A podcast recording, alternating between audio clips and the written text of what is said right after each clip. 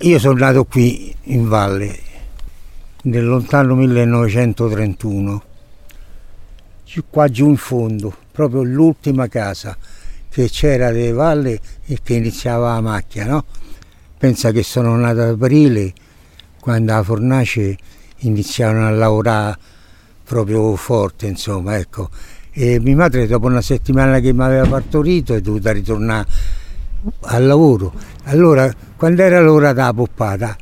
a vicina di casa, mi pigliava, mi metteva dentro una cestina, mi portava da mia madre, mia madre faceva così, una sgrullata di mano, tirava fuori la sisa e mi allattava. io sono cresciuto dentro la fornace e perciò la vita mia è stata sempre in fornace fino a 23 anni, poi ci lavoravo pure e sono stato sempre lì.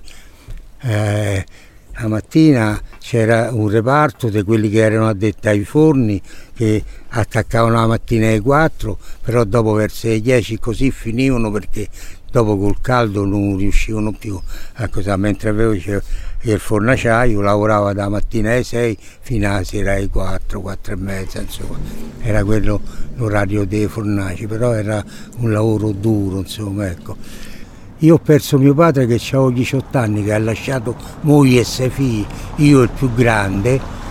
e beh, i primi tempi siamo andati avanti con l'aiuto dei fornaciai